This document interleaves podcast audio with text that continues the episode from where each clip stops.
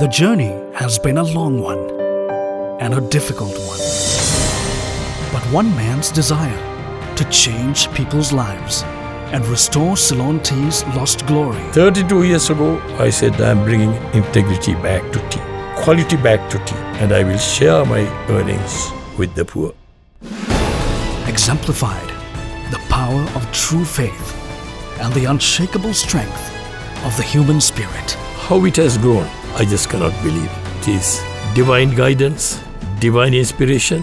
His commitment to make business a matter of human service only grew stronger. I have so far devoted 70 years of my life to tea. Today, with 70 years of his life dedicated to tea, Dilmah founder Merrill J. Fernando celebrates his 90th birthday. Happy birthday to you.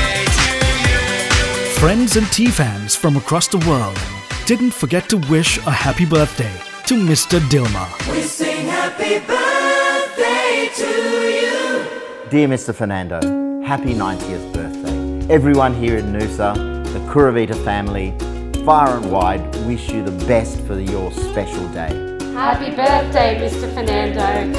Happiest birthday, Mr. Fernando, from Oli Gabriel Bhakti team here in Lebanon. Happy 90th birthday, Merrill, from the team here in Australia. Happy birthday, Merrill, from all the Burton family in New Zealand. Hi, Mr. Merrill J. Fernando. On behalf of Arnold Dunker Team Qatar, we wish you a happy 90th birthday. Happy birthday, sir. This is Manoj from Nigeria.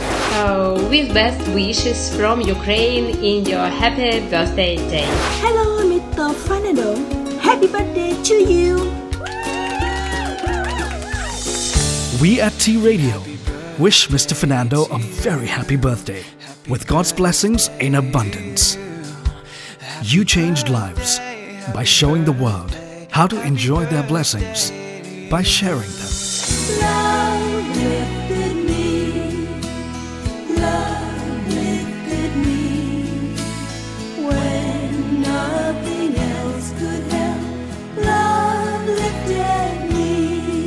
What the Lord says is that the money you spend on the poor, on charity, is lending to God, and God repays you in abundance.